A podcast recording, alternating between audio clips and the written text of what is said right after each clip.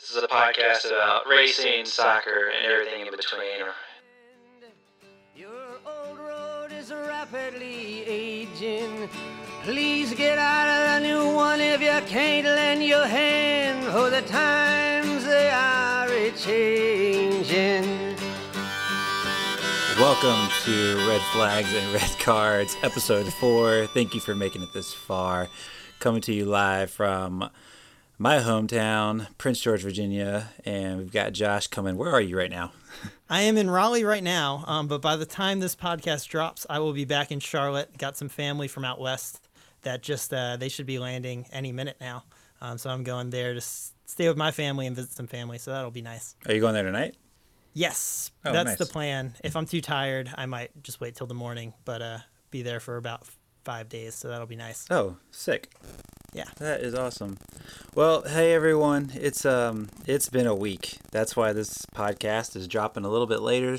As of late, it's been nothing but racing and snippets of everything in between.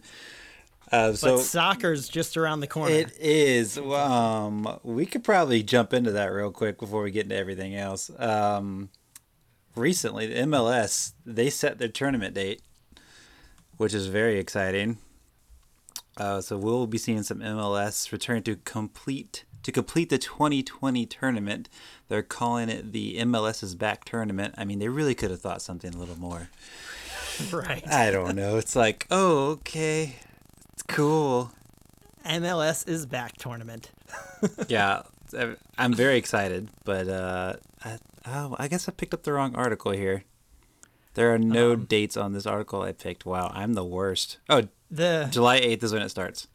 Yes, July 8th is the group stages. So all 20 is it 26 teams in the league now? It's Yes. yes, 26 teams. It's hard to keep up. They keep adding uh, teams every year, partly because it might be a Ponzi scheme, but that's a whole nother topic for another time.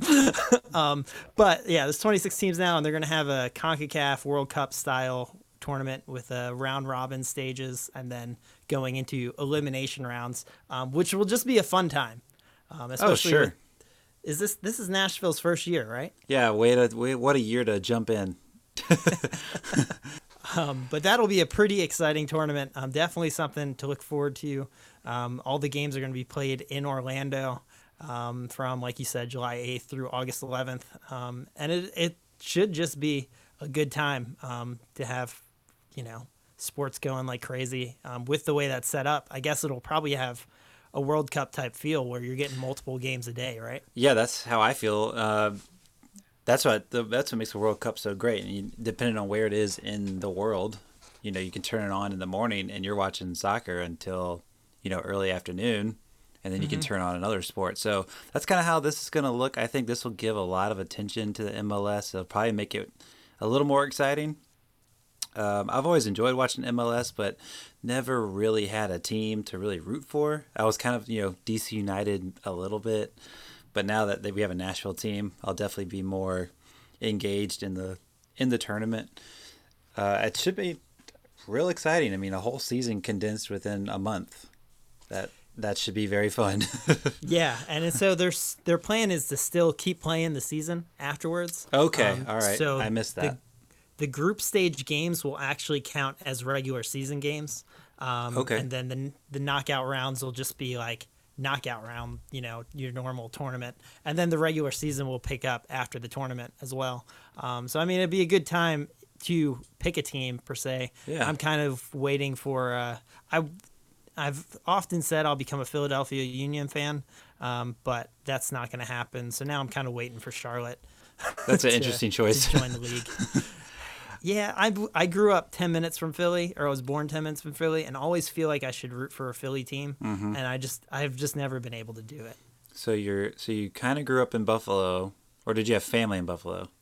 Yeah, I, I was in New. We were in South Jersey till I was eight, and then we were outside of Buffalo until I was fourteen, which is you know the formative years of sports fandom from that eight to fourteen, um, Mm-hmm. Oh, yeah. and then been in North Carolina pretty much ever since, other than our four year, four or five year, however long it was stint in Lynchburg.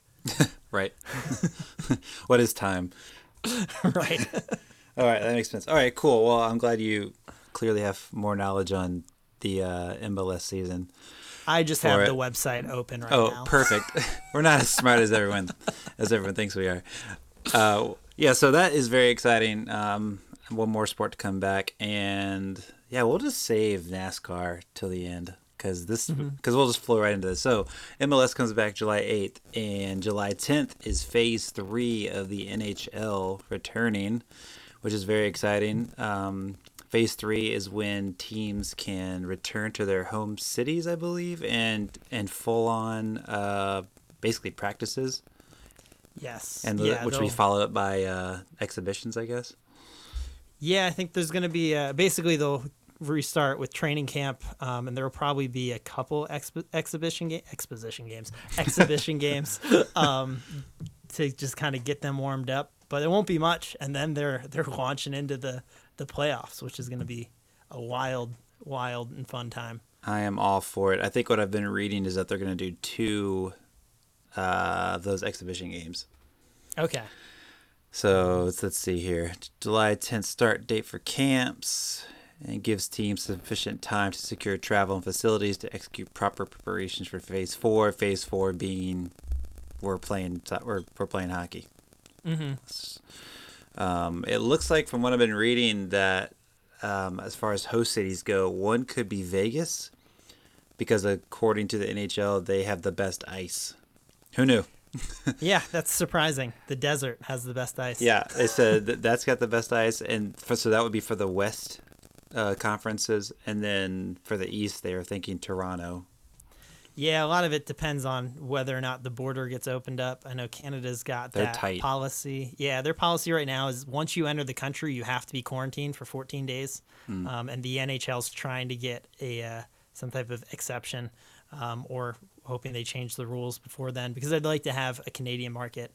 Um, but if not, they have I think a couple a couple options. I want to say Minnesota, uh, Minneapolis was an option for um, possibly hosting the East, and there's one or two other cities I think considered. But Okay. um, but Toronto's there, what they'd like most. It's where the league headquarters are and all that stuff. That would be a good spot for it, for sure. Yeah. It's kind of like NASCAR with every other race being at Charlotte right now. right, right. Which would be great if Charlotte wasn't the worst track in.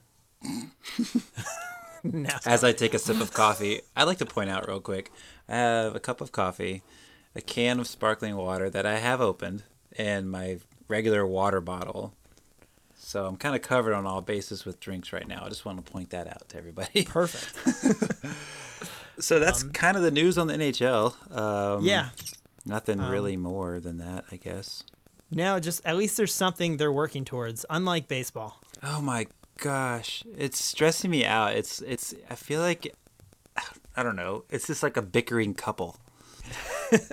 like yes, was a- it yesterday? MLB proposed a 76 game season tying salaries to postseason, and then the MLBPA, which is the Major League Baseball Players Association, countered with an 89 game season that would start July 10th and end October 11th.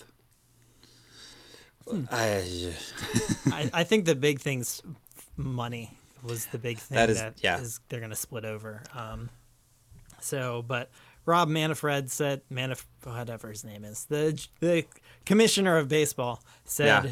like unequivocally, we will have baseball this year, uh, which means we will have baseball this year, uh, probably. Um, and there's also a chance of the uh, the Toronto Blue Jays temporarily becoming the Buffalo Blue Jays. Oh. which I'd be all in favor of. that'd be so cool. Where would they play? Um, there's the the Bills or the Bills, the Buffalo's AAA team has Oh, a, cool. uh, a stadium um, that's pretty nice, so All right. Well, it'd be pretty fun. yeah, let's see. Uh, the players have yet to back away from their full prorated salary position, while various MLB plans would pay players anywhere from 23 to 35% of their 162 game salaries. So there's just kind of a lot of that going on Right with the, with the It's- money. I get the pro- I think the know. prorated thing is a is a that seems fair to me from an outside perspective. Yeah, I know. At one point, it was like the owners were coming to him. They're like, "Okay, we want you to play sixty percent of the games, and we're going to give you twenty percent of the money." And I was like, "Wait a minute, Yeah, that's that's messed up." But uh, Granted, twenty percent is a lot for average Joe, but Right. but uh, for them, not not so much, I guess. Yeah. Um, so baseball and then basketball's got its plan to come back, which is great. Other than the fact that uh, it leaves my Hornets as the first team out, which is rather unfortunate. But, what, what's their know, plan? I haven't even haven't gotten any notifications on that. They're gonna have a uh, a 22 league or 22 teams are coming back, um, and they're gonna kind of. last I'd heard, they're working towards kind of a round robin for those to finalize it down to the 16 teams, um, and then they'll have the standard playoffs from 16 down to, you know, the champion. Which basketball more so than any sport, the playoff doesn't matter. You kind of have those five teams that have a chance at winning it, and it's going to be one of those five teams Right. no matter what. So um, that makes things a bit tougher. Um, Yep. So that's all the in between stuff. I think. Yeah, I think so too. So the only sport going on though is we got we got racing happening, um, which had its share of drama on and off the track. Um, do we want to start by skipping through Atlanta? oh man, so sad. So such a snooze. Was it how many cars were on the lead lap? I don't even remember. I think it was uh, nine. I the think it was. I think that. it was nine. Yeah. So that kind of, in a nutshell, tells you how Atlanta was, which was such a bummer. I always look forward Mm-hmm. to Atlanta, giving, hoping to give it the benefit of the doubt that it'll be boring, and it just turns out boring. the one thing I'll say about Atlanta is it kind of what it basically does is the best cars and drivers end up at the top. Um, if you look at the top 10 for that race, there's literally no surprises. It's like, okay, Kevin Harvick won. Yeah, that's it's Atlanta. Kevin Harvick always seems to win Atlanta, or at least be the dominant car there. Um, second and third place were Joe Gibbs cars. You had two Penske cars in the top 10, two Hendrick cars in the top 10.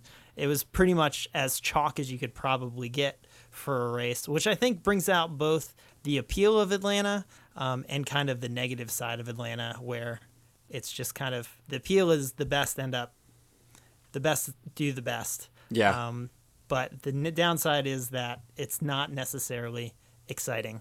No, it's just clean air, clean air, clean air. Um, I don't even know if a shorter race would have helped the fact that it would have been snooze fest. The only thing that would it would have helped was it would have been over sooner. right. so um, that's another topic for another day. But in light of, well, I guess speaking of possible snooze fest, Nashville is coming back, which is excited, exciting, or is it? What's your take on this before I before I have my opinion on this? We might be we might share the same opinion.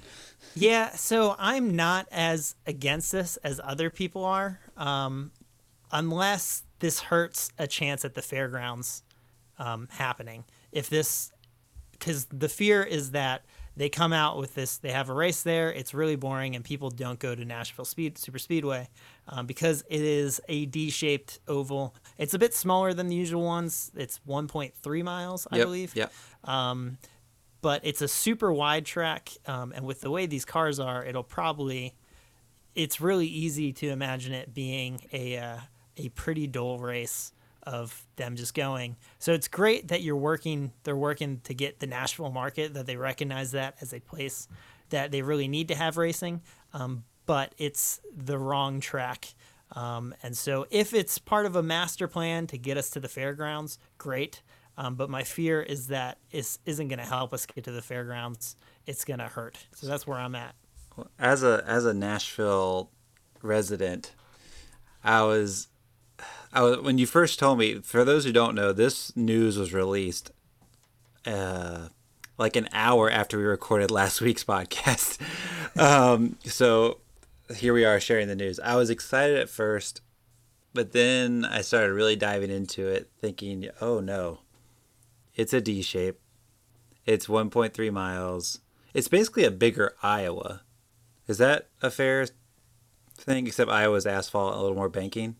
Yeah, I mean that's yeah. I mean the fact that it is concrete does kind of set this track apart. But Iowa, yeah, that's probably Iowa's like a bigger Richmond, That's true. and this is probably a bigger, a bigger Iowa. Would that's a good comparison? Yeah. Yeah.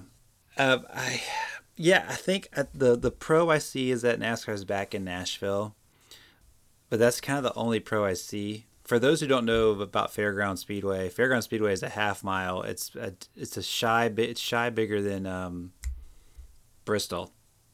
It's five. It's point five six, I think, and uh, Martinsville's point five three three.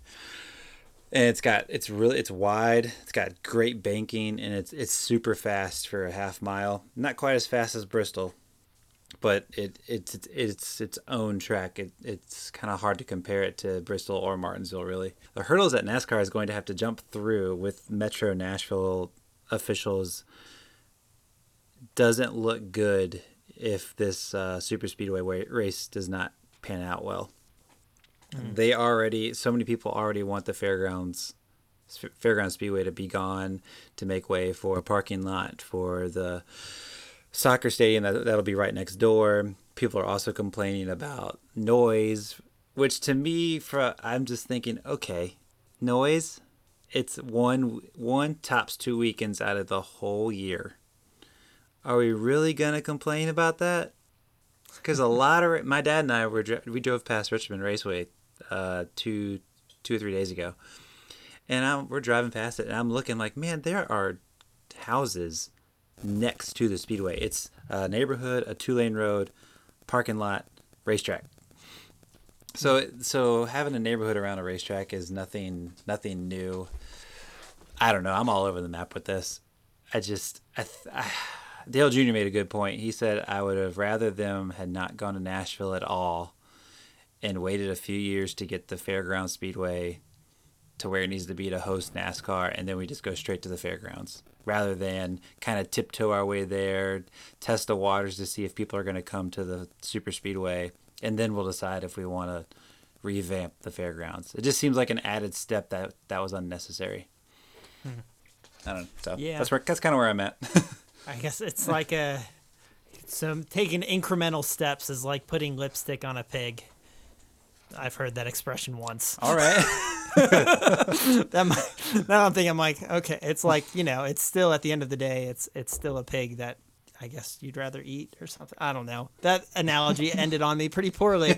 So in any event, there's a I don't uh yeah I we'll see. I'm I'm glad that at least there's we know of one new speedway that will be on the out there next year. yeah. Um, but again, we want more short tracks. That's what we keep saying. Um, so hopefully that this isn't the end of it. Hopefully NASCAR um, brings in like a gateway or um, which I guess gateway is a little bigger. It's closer to a mile, isn't it? Yeah, it's like Um, 1.1, but it's it's kind of like a flat, a very flat Darlington. Because they uh, Mm-hmm. was it turn, is it turns one and two? They pinch in a little bit, and three and Yeah. four a little wider. That's a cool racetrack. I like I like Gateway. Yeah, and it's I remember the Xfinity races there back in the day. They kind of have a, a short track feel to them, Mm-hmm. um, which is what you want. And then you know to get like a um, a street course or something like that, that would be fascinating for next year. Um, I know there's rumors of possibly Portland, which is where they have IndyCar races. Um, Is that a street other course? races out there? Yeah, I thought Yeah. that was its own course. Oh, that's okay.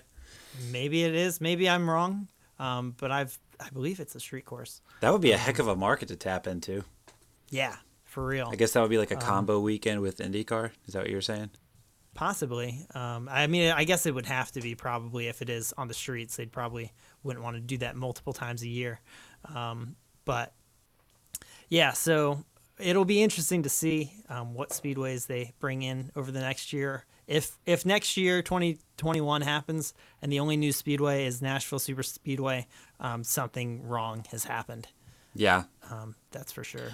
I guess another positive with this, with the super speedway, it's a lot closer to being able to host. Obviously, within a year, to host a cup race than the fairgrounds are. There's already softwalls in turns one in the turns, so like they have to still add the softwall among around the whole track now, and I mean it already holds twenty five thousand, which I think is a great amount of people to kind of say, all right, this is what we got. Let's see what this does, rather than you know adding 10 20,000 more seats, which I think I'm hearing rumor that they could bring in portable seats, portable bleachers.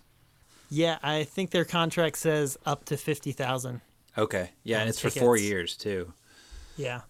Um, but there are certain clauses in there, like um, they have to.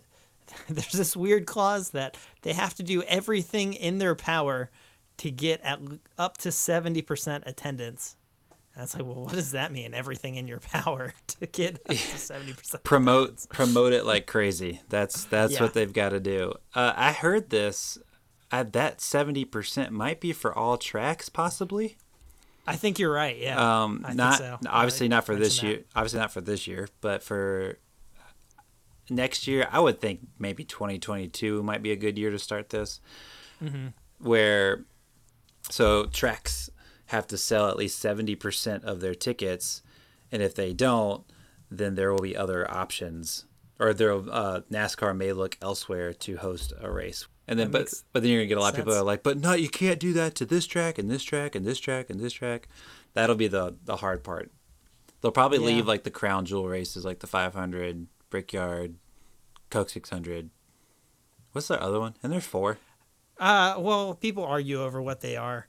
Um, Oh, I would say, I would my you know, and people have different four. So my four would be the Daytona 500, the Coca-Cola 600, the Southern 500, and the Bristol Night Race. Like to me, those are the big four. I feel that. But I get why I get. I mean, it's Indy, so I get why people have the Brickyard as one of them, and usually they take off either Darlington or the Bristol Night Race. yeah. But I wish I could look forward to the Brickyard 400 more. Like I do look forward to it in hopes that it's going to be a good race, because you know you did, you're you're kind of going off the high of the Indy 500, which is not the same race at all. Mm-hmm. And every time the Brickyard 400 happens, it's always yeah, oh okay, it's boring. yeah, Except Yeah. what was it two years ago that was, it wasn't so boring. Kasey Kahne Um, won.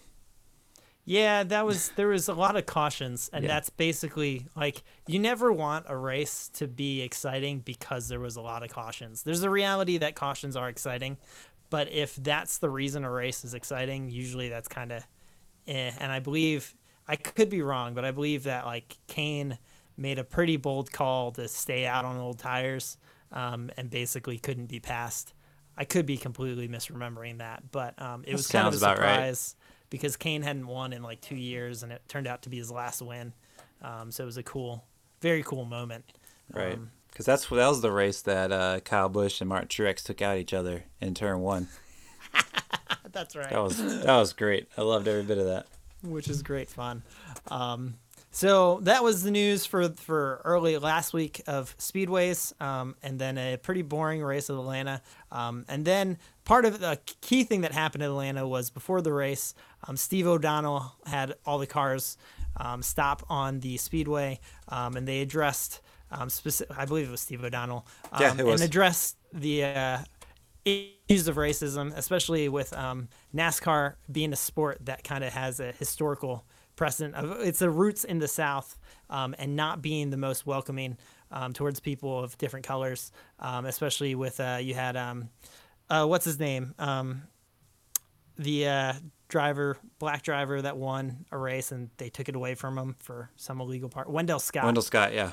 Wendell Scott um, ran a bunch of races. His one victory was taken away from him, um, and so because of that, it was a it, it's not hasn't been uncommon to see um, as was addressed this week with by NASCAR. Um, regularly see things like Confederate flags or just kind of a it had a very old time Southern cultural vibe to it, um, and NASCAR um, is taking steps to address that they are welcoming and open to all people, all drivers, um, which was a um, a cool address for him to make, um, and I think an important address for NASCAR um, because of some of its history uh, within that. Would you agree with that? I would definitely agree with that. And I'm I was in the car uh, driving down Nolensville Nolensville Pike in Nashville, and he starts this speech, and he's you know he's going on. I'll be sure to put the speech in the show notes because I'm I meant to have him up for the for this. Uh, yeah, like you said, it was just a notion that NASCAR will do better uh, with inclusion, with including everyone, and being aware of the racial matters. Like we won't stay silent. And I thought it was so great. So I'm going down Nolensville Pike, and I'm literally clapping so loud in the car and screaming like, "Yeah, this is awesome!" and I'm pretty sure the person next to me was like, "What is going on with this guy?" Uh, so yeah, super super excited to see this kind of stuff, and a lot of this is a thanks to Bubba Wallace. Mm-hmm. I, th- I think without Bubba, we wouldn't be having as many of these conversations. Would you yeah, agree with and, that? Um, absolutely, yeah. And we we probably um, we we both after we finished recording last week, we're like, oh, we forgot to mention this, but there's a a really great interview. Um, I guess for lack of a better term, we'll call it interview between or conversation um, between Ty Dillon and Bubba Wallace um, that was done last Tuesday or Monday on Instagram, and you can probably find that anywhere. Um, but just kind of conversation about um, just kind of some of the things that um, Bubba experienced growing up, um, both on the track in NASCAR, but also just out in life, growing up as a as a black man that living in the Mooresville area and stuff like that. And so it was a really good conversation. And Bubba's always been one that's like kind of he's he's a guy that um, has a great personality. He's always been out there, but he's never been one to really speak up about issues. Um, there's kind of been a shift that's happened with him where he realizes this as, I think, partly a, a responsibility, but more so an opportunity to um, just kind of speak into to people that may not have considered um, these different issues that um, our country is addressing and talking about when it comes to race. Um, and I think he's done a great job so far, kind of promoting that. Yeah, he uh, he kind of has always had this doesn't care attitude with with how people think about him. He wants to prove himself on the racetrack, and he does beat himself up a lot about about that. Like he always wants to be better and do better, and I think he's really honed that in with this is how he can be better with with bringing up all these um, social issues, all these uh, what's what's a word I'm looking for? Uh, fragile issues and he just doesn't care about the backlash that has come his way. Mm-hmm.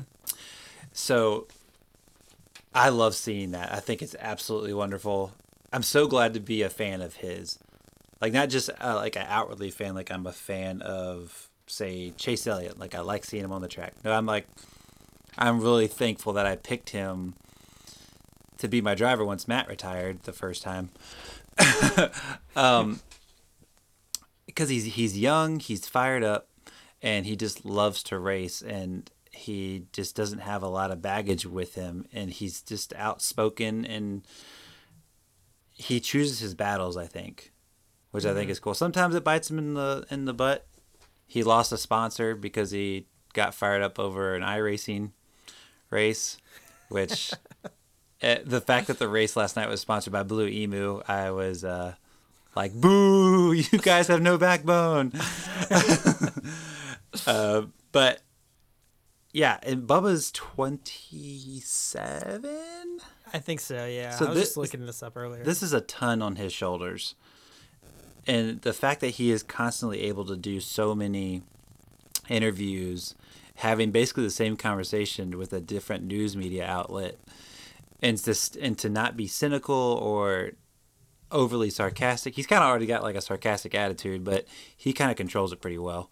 He mm-hmm. he's just been very receptive to everyone asking him about it, and and when you have the likes of LeBron James, Richard Sherman, uh, there's one other retired NFL player who's like a super super NASCAR fan now. I can't remember his name. Oh yeah, it was uh Bl- who was it? Blanchard Bubba, or, or uh, I can't remember his name. Yeah, Bubba Pollard? No, no, Bubba no, Pollard's not, a race car driver. No, it was, it was Pollard. Wasn't no, it was yeah, it was Pollard. Bernard Pollard Jr. Bernard Pollard. Yeah, played um, for the um, Colts if I remember correctly. Yeah, he's got a podcast called the Bernard Pollard Show. So here's a unashamed advertisement. So yeah, he's he he's got his last like 20 tweets are just about NASCAR asking about different questions and stuff.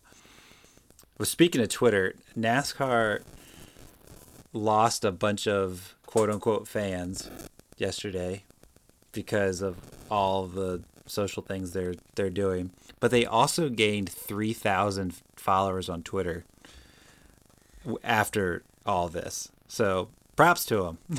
and viewership was up like crazy. It Hundred and four uh, percent. yeah, increase in viewership um, over the Dover race, which was the same one last year, which was run on a Sunday, not on a Wednesday, Wednesday. night. Um, so that was uh, definitely impressive to see those numbers. Um, a great race to have a bunch of people tune in for the first time. I was wrong. Bubba Pollard played for the Texans, Ravens, and Titans and Chiefs, so not the Colts. So I I mean, clearly Bern- Bernard, nothing. Bernard Pollard.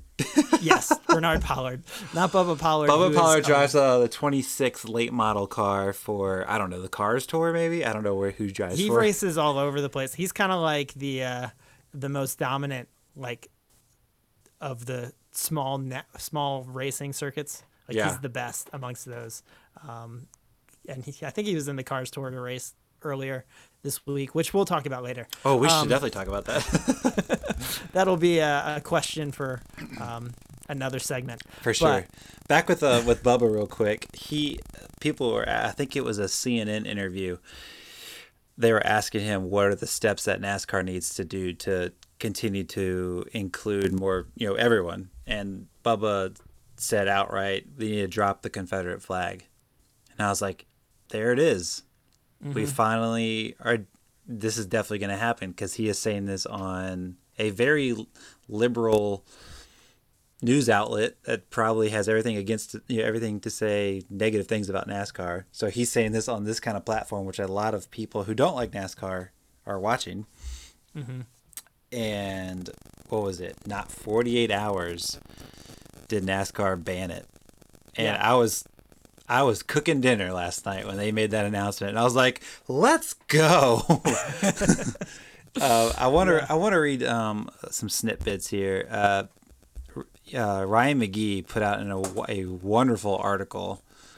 Uh, he's a NASCAR writer for ESPN. For those who don't know, and it starts with the stars and bars have been banned from NASCAR racetracks. Finally, that's kind of how he opened it up. And there, okay, here it is. Here's a little quote. In its statement, NASCAR wrote, The presence of the Confederate flag at NASCAR events runs contrary to our commitment to providing a welcoming and inclusive environment for all fans, our competitors, and our industry. Bringing people together around a love for racing and the community it creates is what makes fans and sport special. The display of the Confederate flag will be prohibited from all NASCAR events and properties. And Ryan McGee says, Damn right. The Confederate flag is gone, and I will not miss it for a single second. I'll be sure to post this uh, article in our notes. It's a great article. I probably could I could read it again, but it's gone. The Confederate flag is gone. Um, there's a lot of talk about you know it's it's heritage, not hate, which is just a common thing. It's a common bumper sticker that you see. There's a, one of my neighbors has one. Um, well, that might be a little true. Overall, it's not true because the percentage of people who believe that do not outweigh the percentage of people who see it as hate. Uh, I, you could compare it to this is a heck of an analogy, but you can compare it to if someone had a flag of the swastika. You wouldn't dare say, "Oh, that's heritage, not hate." It's like, yeah, no, that's that represents uh, mass genocide.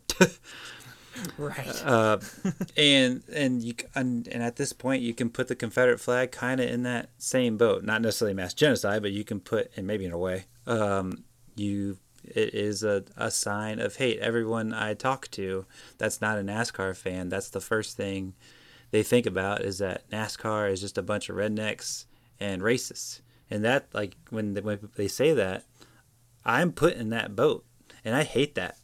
Um, I've always hated that. I can never win an argument saying that the, the, that's not what NASCAR is because you, as soon as you turn it on and you see a, a shot of the you, you turn excuse me you turn a race on and you see a shot of the infield at say Talladega, you're gonna see some Confederate flags and immediately think, well, yep, racist sport. Yeah, I mean, it's cool to be proud of being in from the South. Um, and we, you and I were texting about this last night. There's there's plenty of other ways to show you're proud of the South. You know, um, that are much better ways of expressing that than, um, especially opposed to using a flag like that that um, has means so many things. You know, like you said, um, pointing towards racism um, and hatred and slavery and just the past. And so, um, definitely a good move by NASCAR, timely. And so, you know, some fans, you know, are some fans see this as more of NASCAR abandoning them. Um, but honestly, most of those fans left for real um, years ago, and I assume most people don't really that are leaving the sport. If they are gonna stop watching because of this, well, fine. Yeah, bye. Uh, You know. well, who's that? Who's that? Uh, there's a, um, a Gander Outdoor Truck Series driver. Very, I guess he's part time.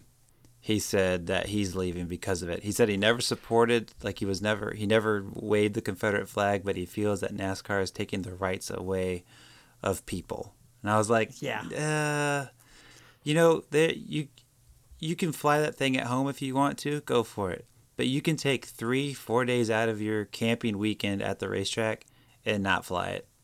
Right. Be proud of your whole country and not your little world that doesn't exist anymore. Yeah, I believe it was a, a truck owner that said that. Was it a Um, truck and- owner? Yeah, Okay. he's like an owner, and his his cars are his trucks are all back markers anyway. So he's selling all his stuff. Jeff Gluck was like, "Okay, bye." Yeah, literally. Like, That's that's how, that's how I feel. That's how I feel about it. That's Um, I, I really don't have any sympathy for you. I guess. So then, one of the things I love about Bubba Wallace, especially, is that he's a gamer. Um, and so, whenever there's pressure moments, um, he steps up to the plate. I think about a couple years ago at the uh, the Charlotte race, um, the All Star Open, um, where he had a great car and he had kind of was talking about the importance of performing well. Um, and at the end of the first green white checker, he like had this awesome battle for the lead, and William Byron ended up like making an even more awesome pass to win the first stage. And then the second stage, Bubba like went all out and won um, to advance into the All Star race, and it was just this great moment. And so as soon as all this was happening, I was like, Bubba's gonna have a great day on Wednesday night at um, Martinsville, um, and I actually picked him to finish ninth, and he finished 11th as a part of what was just an awesome race up until the snooze fest of the last 100 laps where Truex, um, you know, the best car, sometimes the best car just drives away from everything, and it is what it is. Um, but other than that, Martinsville was a great race, um, and it was it was fun seeing it under the lights. What do you think of that? I thought it was so great. Um, I, it was such a bummer not to be there, and it's it's yeah, it was a snooze fest those last hundred laps, but it was definitely not the first four hundred. Um, and I like what you said about if you if if cautions are what make a race good, then we're we're we're watching for the wrong reasons. Um, and that's kind of what Martinsville was. There were there were seven cautions, I think, when at Bristol two weeks ago there were seventeen. Granted, they're basically two different racetracks completely. Uh, but I thought there, I thought Fox did a great job showing battles throughout the field, kind of like what you can witness when you go to that racetrack. You you're able to find a bunch of different battles, leaders fighting traffic, and whatnot. Um, yeah, super bummer not to be there, but uh, very exciting for sure. I mean, what Blaney? Good grief, man! He uh, he got a what was it? Oh, oh, his um his pit crew over the wall too soon, so he had to go to the back of the field, back of the uh, longest line. I guess it was twenty third, and the the long runs were so long that he was able to get up to second in the same run. Uh, so that was really cool to see. You don't see it's hard to to to recover from that at Martinsville or any short track. So And that was after it was it, it was wild. The first stage or the there's 65 laps to the first competition caution, and at the end of those 65 laps, Ryan Blaney, who started on the pole, was a lap down in 30th. Denny Hamlin was a lap down in 20 something, and Kyle Busch was a lap down in 20 something. At one place point, they were all laps down, and Timmy Hill was like the last car on the lead lap, 20th. I was like, "What's happening with this race?" And um, and and this is when you sent me a text saying, "How drunk is this racer?" It's just it was not the things you'd expect to see, but it made it great. Um, there was tons of comers and goers, especially with the tire fall off. It was pretty routine for the last 20 laps of the run. For you to have the cars like Bubba Wallace and um, Jimmie Johnson, their cars like turned into rocket ships compared to everybody else because of how much better they managed their tires in a long run. Um, and it was it was great to see. You had awesome racing. Last year's Martinsville races, I think, had a combined one green flag pass for the lead and three passes for the lead overall. Like each race, it was like insane how boring those races actually were. Where this year you had cars like three wide at several points Yeah. throughout the race, um, and it was just uh, stuff happening all over the place. And like you said, Fox did a really good job of highlighting battles all throughout the field. Um, you know, typically. I can't remember the number of times where it was like, here's so and so struggling to get by, and it was either Matt Kenseth or Ryan Newman. Oh my gosh, Matt, man. Uh, he's such such a not a letdown. I guess I'll I'll I'll give it to him, but he went. I think he was three laps down by the end of the night and finished twentieth, twenty first. Something like that. Something Him and like Denny Hamlin were going at it all night. Oh my gosh, man. Yeah, I uh, Um, it was. I think there was uh, s- eighteen cars in the lead lap by the end of the race. That sounds right. Um, yeah, there. and especially with um, keep bringing up Denny Hamlin. He's like Martinsville's his track. He's Mm-hmm. probably won there six or seven times. Um, he's been really dominant, and so that's kind of the a place that you go to, um, expecting to see him do really well, and for him to spend over 400 laps, one or multiple laps down, is just shocking. Yeah, I mean they were lap. They lapped. Uh, I feel like twenty cars were a lap down by the competition caution, which I thought, Yep. which I thought was a little late for that competition caution. Maybe it's just me. Yeah. Maybe I don't know. Yeah, 65 laps seems late into it. I wonder if they do it by percentage of laps. Um, Probably. I'm not sure exactly how that works, but you know, you have some weeks it's it's like lap 15, and other weeks it's lap 65. right. Um, so there were fourteen cars in the lead lap at the checker flag. Yeah. Uh, let me just read. Let me uh, read this real quick. Um, so we had Martin Truex first, Ryan Blaney second, Brad Kay third, Joey Logano fourth. Which hey, way to go, Penske. Yeah, Like- for real. I'm not a Logano fan, but I mean, if that's pretty great for the whole team. Uh, and their uh, DiBenedetto was like six. he was right? he was seventh, Byron eighth, Kurt Busch ninth. Which, dude, talk about Mr. Consistency for 2020. Kurt Busch just kind of keeps hanging out in the top Mm-hmm. ten. Um, here's here's the shocker one. So Bubba finished eleventh, which he easily could have finished top five, um, Yeah. maybe top seven.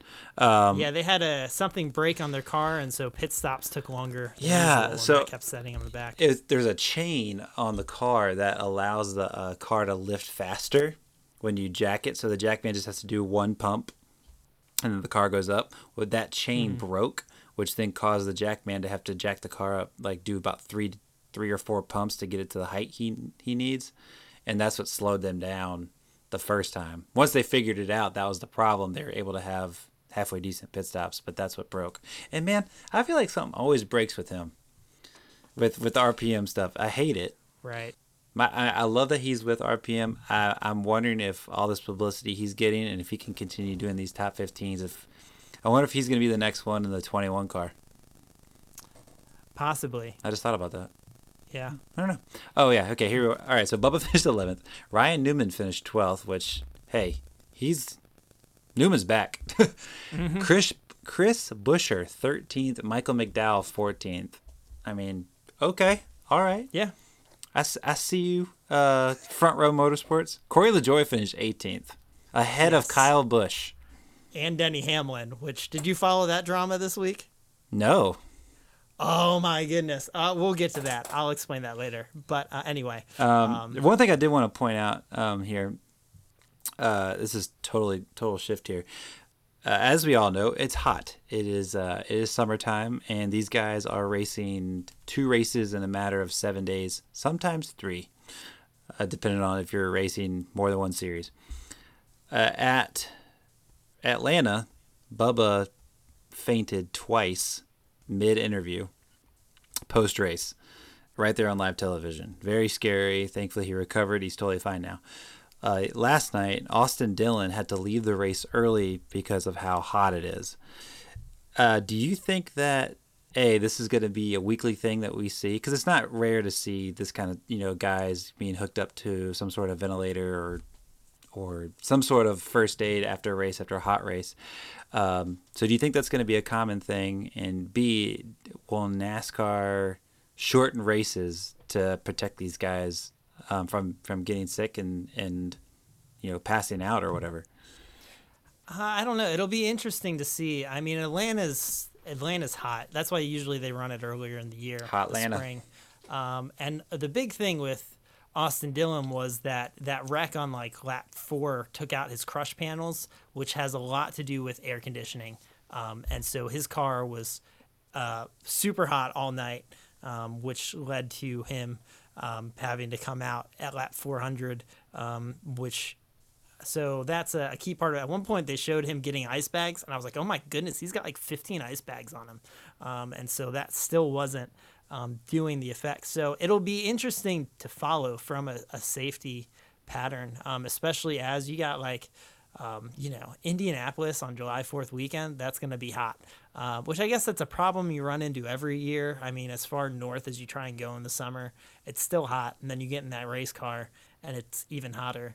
Um, so I'm not ready to say that yes, it's going to be a problem, but I am saying NASCAR needs to, and I'm sure they are, um, definitely be monitoring this the next few weeks um, and making sure that it isn't a habit. Um, and if it is, then yeah, I, I think they should be shortening races anyway. Um, Yeah, because we've got we've got we've got uh, we got Florida, we got Homestead this weekend, so that's going to be Yes. real sweltering, and then we're kind of back to normal with Mm-hmm. schedule, I think. yep. So we'll we'll see. I mean, I'm all for shortening up races. Agreed. I mean, I'm just I'm just I'm just ready for it. I mean, last night was it was another late one. You know, it was like eleven something when the race ended, and I was like, this race should have been 400 laps long. Oh yeah, and if there had been been- multiple cautions, you know, if there had been 10, Mm-hmm. 15 cautions, we would have been there till at least midnight.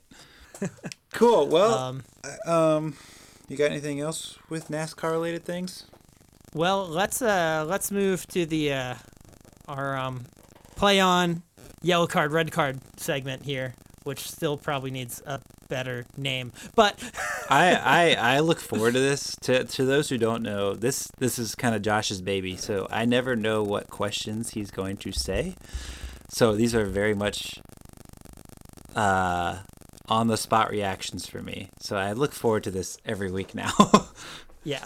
And so a couple of these uh, are we've already referenced to a little bit of a degree, but um, we're going to go through right now. They're all because again, racing's really all that's going on.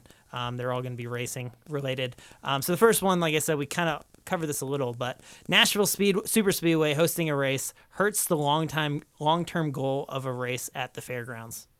Yellow card. Right? That Yes. Okay. Yeah. Okay.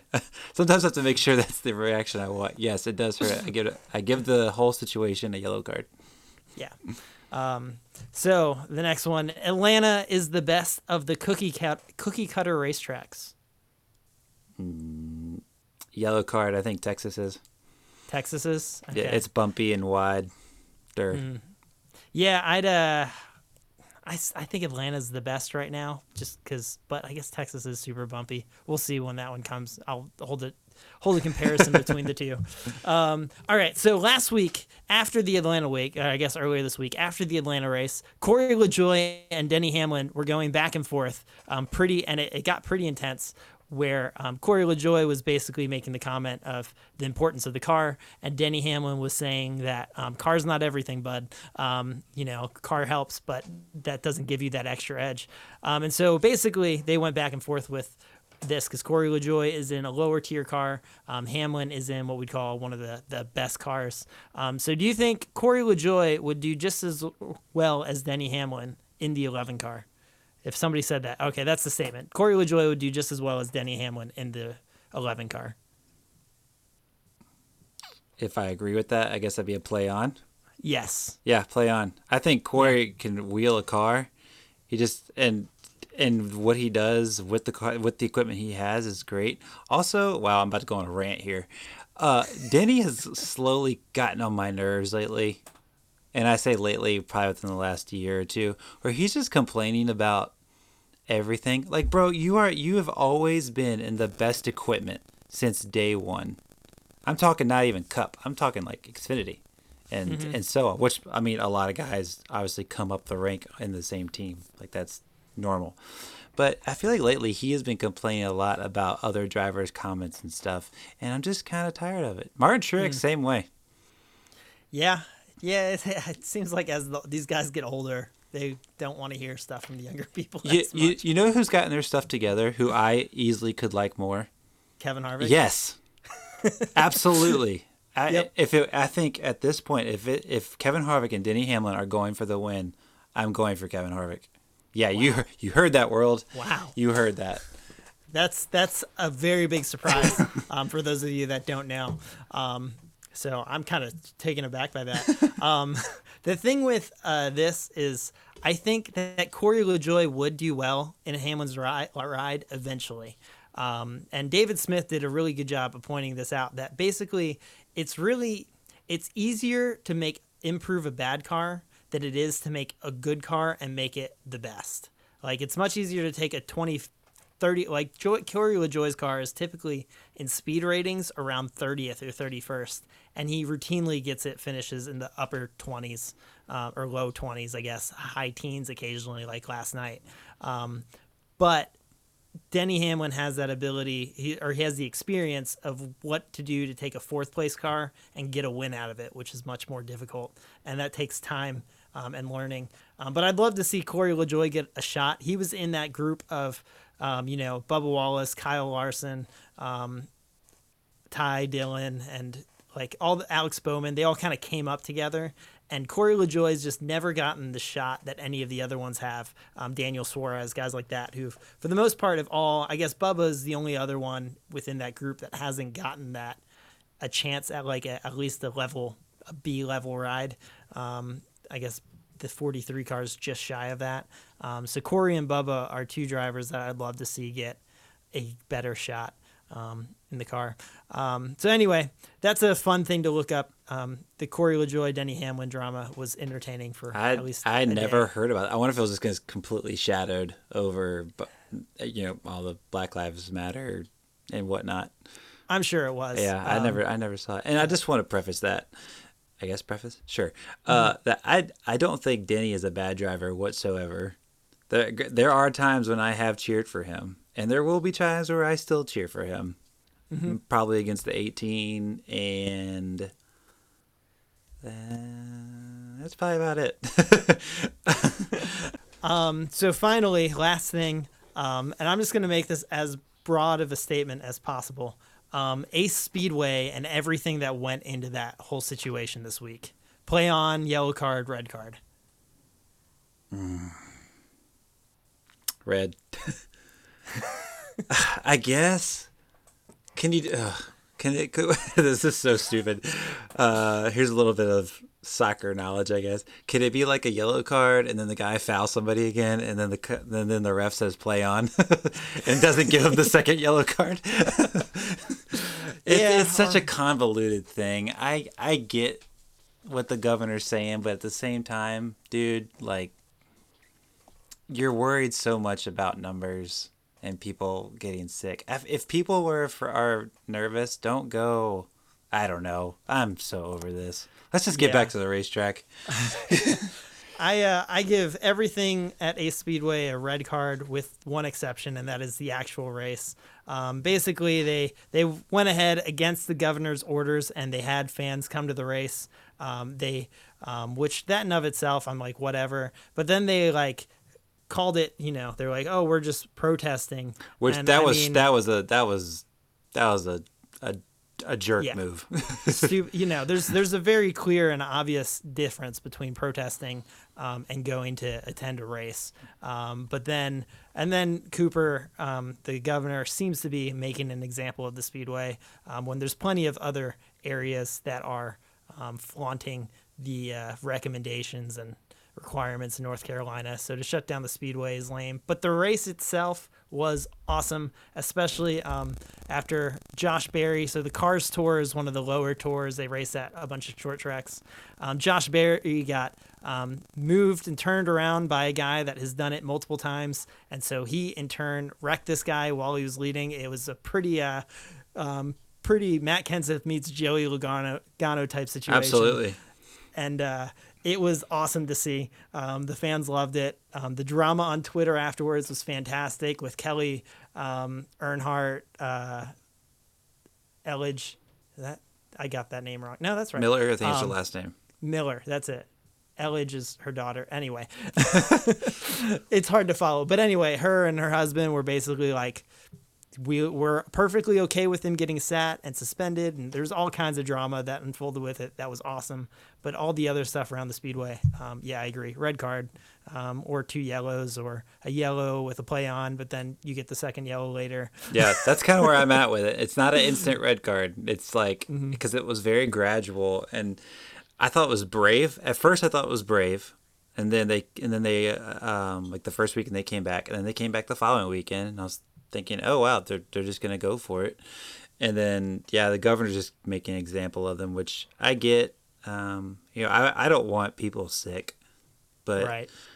but and I don't. I, at this point, I can't tell if this virus is still hurting a lot of people and what stats are politically charged. Like, yeah, I just don't know anymore. Uh, Yeah, you read something different every day. It's like, I don't know. yeah, I just don't know I'm just like, I guess I'll just continue living my life and saving the money I have, and we'll Yep. we'll get back to normal eventually. So, yeah, I mean, does Ace Speedway? Do they are they like shut down, shut down, or just for the time being until crowds can get back together? You know, I don't know. I think I'm hoping it's just shut down for the time being. Um, but there's there's just a trend of short tracks are dying across the across the state, across the country. Um, and I'd hate to see the government interfere in causing another one to be shut down. But you know, whatever happens, happens. If anything, they're Um, getting a heck of a lot of publicity. That's that's a good. Point. I never heard of it until the only two I ever heard were Hickory and uh, Bowman Gray Stadium. Yeah, I hadn't heard of it either, and it's like 70 minutes away from my house. I saw all this. I was like, wait, I would have gone to this. Like, Yeah. Not had like a wedding going on that day. So random. Learned about something Good. new. But uh, Good Yeah. grief. Well, so this this weekend's Homestead. Um, Yeah. So it should be a good race, hopefully, um, as long as it's not Atlanta Part Two. So be sure to uh, tune into that, people. Um, and soccer is back next Wednesday with the Premier League. oh my gosh, I'm so excited. It's gonna be great. crying a little bit. It's Man City and Arsenal, Sheffield United, and oh, Aston Villa. It's of supreme port- importance that Manchester City wins that game against Arsenal. Yes, for your sake. Because for my sake, Yeah. because if Arsenal claiming the crown at Goodison Park would just be too much for my You mean Liverpool? my dear old soul. Liverpool, yeah, sorry, we were just talking about Arsenal. Yeah. Can't even bear to say their name. No, I'm just kidding. Um, but yeah, so that's uh that's the sports world we're in right now. That is any uh anything you want to ramble about? Ah, not not really at the moment. I'm uh I'm good. I got my ranting out to you. Text a couple nights ago. Guys, he sent me a text that was probably 400 characters. is the longest thing I ever. I was like, whoa, because usually I'm the one that kind of throws up and and rants to Josh, so I don't have to rant on Twitter. Because what, what good does that do? Um, I don't really have a ramble. I kind of have a just a kind of a cool story. Uh, and the the it go- taps back into the Confederate flag, and we can kind of end on this. It's it's pretty cool. So it's a story about Dale Earnhardt, and it's uh, Dale Earnhardt and the Confederate flag. It's an article written five years ago by Nate Ryan. Have you seen this? Uh, is this the one about the bumper sticker? Yeah, Yeah, it's I- it's yeah. pretty cool. Um, so the the beginning of this article reads, "What would Dale Earnhardt do?" Which a lot of people always ask of any decision, grand decision that NASCAR makes, because Dale Earnhardt was. He'd probably be the president of NASCAR if he were still around. Let's be real here, or not Mm-hmm. want to do it at all. Um, so a long time ago, he had um, a. I don't want to say a maid. What would what would they call? What was? A housekeeper. Oh yeah, a housekeeper um, who was African American, and she asked, and and then uh, Dale Earnhardt had a Confederate sticker on his on the bumper of his truck that said "American by birth, Southern by the grace of God," and it had a little Confederate flag next to it. So the housekeeper, her name was Anne, she asked um, Dale Jr.'s stepmother and about the rebel flag on the back of his truck.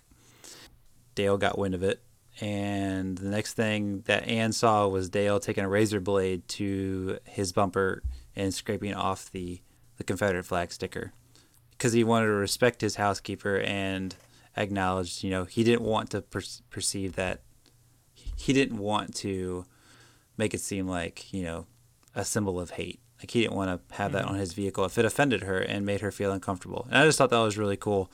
Yeah. Um, Dale Jr.'s got a quote here. Uh, that part that part of his legacy has been carried by Dale Jr., who weighed in on the story and declared it's offensive to an entire race. It belongs in the history books. That's about it. So I thought that was really cool. Yeah. Yeah, Um, that's awesome. I didn't. I had no idea that was even a an article, and Nate Ryan uh, tweeted it out last night. So Yeah, there's this uh, there's this trend that Dale Earnhardt Jr. keeps having all these stories about his dad come out, and I begin to appreciate more and more how awesome Dale Earnhardt was. yeah, absolutely. Like it, it's you know, growing up, we, I, I, I, I feel like I can speak for you as well. As we grew up, you know, not necessarily to like Dale Earnhardt. You know, he No. was like you know the most either loved or hated guy on the racetrack. And looking back now, I'm like, well, you know, I, I, I didn't like him, but I kind of wish I would have liked him more. But I never hated him. Um, but yeah, I, I, I definitely miss him still. I, I, I mean, you do really wonder what what he would be saying about all this right now. He kind of was the the dad of NASCAR to a degree. Yeah, I think uh, I, it would be interesting to see. I think he'd probably um, he probably wouldn't be as assertive as people think. People are like, "Oh, Dale Earnhardt would have never let this happen." I'm like, ah, Dale Earnhardt had a pretty good idea of uh, entertainment and its importance. He mi- a lot of NASCAR's decisions have been around that. You know. oh, sure. He, I mean, if anything, Dale would probably be like Harry Gant, where he'd hop on his John Deere tractor and go plow his field. And not really have much contact with the NASCAR media, and they might check in with them once every six to eight months. Yep, and you'd see him at the exactly you'd see him on the racetrack on top of the hauler watching Dale race or you know watching his team do his thing you know? Mm-hmm. so who knows? Well folks um again sorry for the late release. We just kind of wanted to see what would happen with Martinsville and uh, we'll be Yeah. we'll uh, do the regular release next Wednesday. This one will be released tomorrow. You'll be listening to it right now, so it's released. Congratulations, you're listening to it. Enjoy us. so with that, I am Nick, And I am Josh. and we will see you guys later. Now Bye.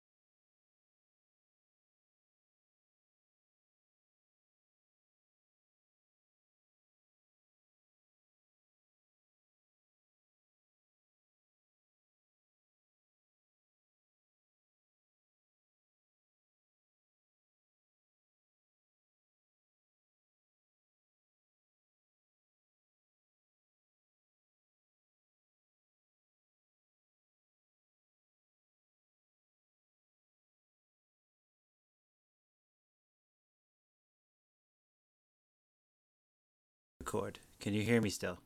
Yes, I still can. Hooray!